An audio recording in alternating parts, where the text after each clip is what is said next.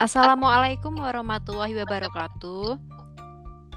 Selamat siang teman-teman. Kami dari kelompok 8 akan mempresentasikan tentang strategi pengembangan Green Community Kota Bandung. Sebelumnya, saya perkenalkan anggota kelompok kami. Ada saya sendiri, Sinta Ade Kurniawati, ada Nova Sakinah, Ilham Aldi, dan Alifatoni. Langsung saja masuk ke dalam materi. Yang pertama ada abstrak, akan saya jelaskan, yaitu pertumbuhan kota banyak ditemui pada kota-kota besar yang ada di Indonesia. Salah satunya adalah Kota Bandung, yang menduduki pertumbuhan ekonomi kota terbesar kedua setelah Kota Tangerang. Peran masyarakat dalam menjaga lingkungan berkelanjutan sangat diperlukan. Indonesia sendiri sudah banyak menerapkan program menjaga lingkungan yang berkelanjutan. Sebagai contoh yaitu adanya penanaman pohon yang dilakukan oleh seluruh elemen masyarakat atau green community, dan juga penanaman karakter konservasi pada generasi muda. Tujuan penulisan ini adalah mengetahui strategi pengembangan green community di Kota Bandung untuk mewujudkan kondisi lingkungan yang berkelanjutan. Selanjutnya, pendahuluan. Indonesia merupakan salah satu negara yang masuk dalam kategori negara berkembang di Asia.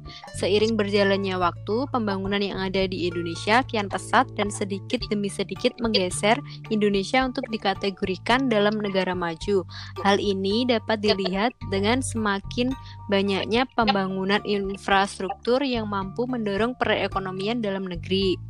Selain itu, jumlah penduduk yang ada di Indonesia mulai dari awal kemerdekaan hingga saat ini terus mengalami kenaikan. Pertumbuhan kota banyak ditemui pada kota-kota besar yang ada di Indonesia. Salah satunya adalah Kota Bandung, yang telah dijelaskan di abstrak tadi. Salah satu faktor yang menyebabkan Bandung menjadi kota yang pertumbuhannya pesat adalah dikarenakan jumlah penduduk di Kota Bandung juga termasuk dalam kategori kota yang padat penduduk. Kepadatan penduduk ini disebabkan karena dampak urbanisasi. Selanjutnya akan dijelaskan oleh Alifatoni. Ya, oke, selanjutnya kenaikan populasi juga mempunyai dampak pada lingkungan, yaitu berupa semakin berkurangnya kualitas lingkungan dan juga berkurangnya kuantitas kawasan hijau di wilayah perkotaan. Maka dari itu, untuk menjaga agar alam tetap terjaga dan baik untuk generasi yang akan datang, diperlukan perawatan lingkungan yang berkelanjutan. Upaya perawatan yang dapat dilakukan yaitu pembentukan green community. Pembentukan green community pada dasarnya merupakan pembentukan kelompok-kelompok dalam masyarakat yang ditunjukkan guna mengenal, mengerti, dan memahami aspek-aspek selanjutnya yaitu landasan teori. Green Community adalah strategi pelibatan berbagai stakeholder dari kalangan pemerintah, kalangan bisnis, dan juga kalangan masyarakat dalam membangun kota hijau. Green Community bertujuan untuk menciptakan partisipasi nyata stakeholder dalam pembangunan kota hijau dan membangun masyarakat yang memiliki karakter dan kebiasaan yang ramah lingkungan, termasuk dalam kebiasaan membuang sampah dan partisipasi aktif masyarakat dalam program-program kota hijau pemerintah. Green Community merupakan wujud nyata dari partisipasi langsung dan aktif dari kelompok warga yang bertempat tinggal untuk hidup lebih sehat dan ramah lingkungan. Sekelompok warga tersebut berkomunitas berdasarkan hobi atau minat yang sama dan memiliki kepedulian pada lingkungan maupun sosial budaya. Pada dasarnya, Green City merupakan suatu pola pikir untuk hidup berorientasi pada lingkungan. Karena perlu adanya perubahan pola pikir manusia menuju Green Living, perubahan pola pikir akan mengarah pada perubahan kebiasaan masyarakat dan pada akhirnya akan menghasilkan perubahan budaya menjadi lebih ramah lingkungan. Selanjutnya, metodologi penelitian. Penelitian ini menggunakan pendekatan penelitian kualitatif dengan teknik pengumpulan data menggunakan studi dokumentasi yang diperoleh dari sumber survei resmi Kota Bandung. Selain itu, alat analisis yang digunakan yaitu metode analisis SWOT. untuk mengetahui strategi pengembangan Green Community Kota Bandung. Selanjutnya akan dijelaskan oleh Nova Sakinah. Baik, selanjutnya yaitu hasil dan pembahasan. Yang pertama, di sini ada kekuatan. Kota Bandung sebagai pengembang Green Community memiliki 4 kekuatan, yaitu yang pertama, memiliki banyak kampus yang bisa dimanfaatkan untuk pendalaman lebih mengenai Green Community. Yang kedua, terdapat sumber daya manusia yang ahli dalam bidang penghijauan. Ketiga, adanya Green Festival yang diadakan baik di tingkat kota maupun provinsi. Yang terakhir yaitu adanya peta tematik hijau. Selanjutnya yaitu kelemahan. Bandung memiliki 2 kelemahan. Yang pertama, pada kenyataannya, ruang terbuka hijau pada kawasan lindung beralih fungsi menjadi kawasan terbangun, sehingga ruang terbuka hijau yang selama ini berfungsi sebagai resapan air tidak lagi dapat menampung limpasan air hujan yang turun ke bumi. Hal ini mengakibatkan terjadinya banjir di beberapa titik. Yang kedua, saat ini jumlah pohon perlindung sebanyak 229.649 pohon, padahal idealnya yaitu sebanyak 920.000 pohon, atau setara dengan 40% dari jumlah penduduk. Selanjutnya yaitu tentang peluang. Kota Bandung memiliki 2 peluang, yaitu yang pertama, menurut data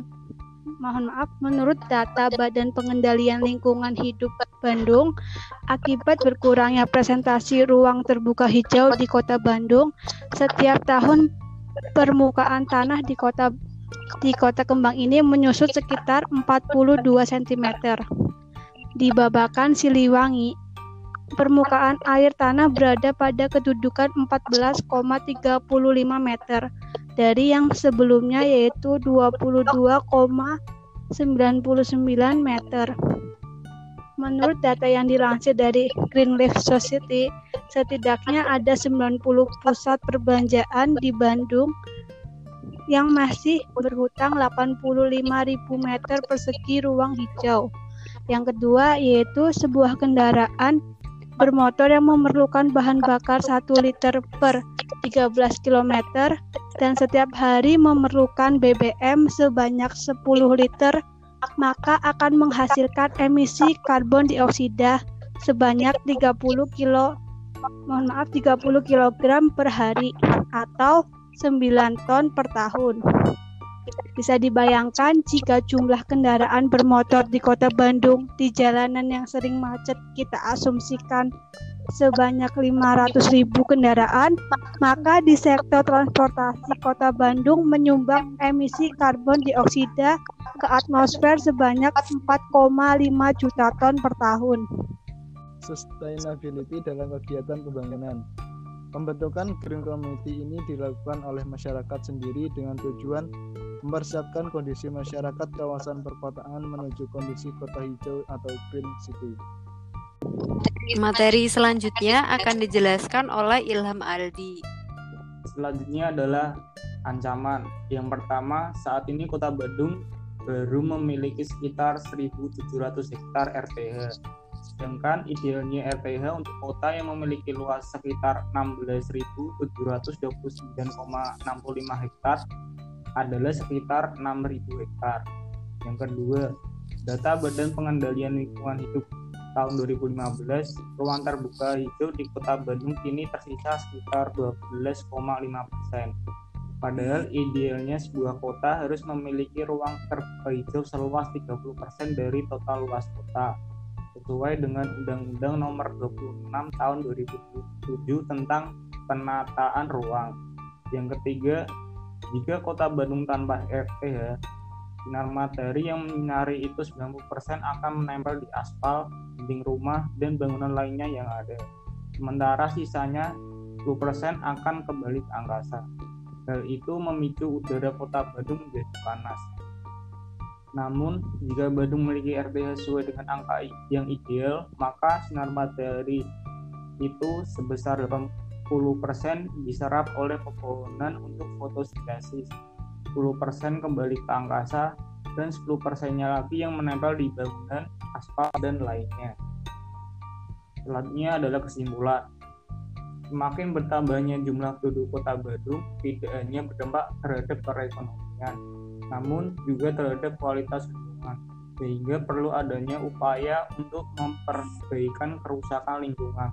Salah satu upayanya adalah membentuk Green City. Ada satu atribut Green City yang digalangkan oleh Bandung, yaitu Green Community. Green Community merupakan strategi pelibatan berbagai stakeholder dari kalangan pemerintah, kalangan bisnis, dan kalangan masyarakat dalam pembangunan kota hijau. Namun, Bandung belum siap dalam mengembangkan Green Community. Meskipun belum siap, Bandung memiliki potensi untuk mewujudkan Green Community di masa yang akan datang, karena terdapat kekuatan internal serta peluang. Sekian presentasi dari kelompok kami. Bila ada pertanyaan, mohon ditanyakan di sesi berikutnya. Saya akhiri. Wassalamualaikum warahmatullahi wabarakatuh.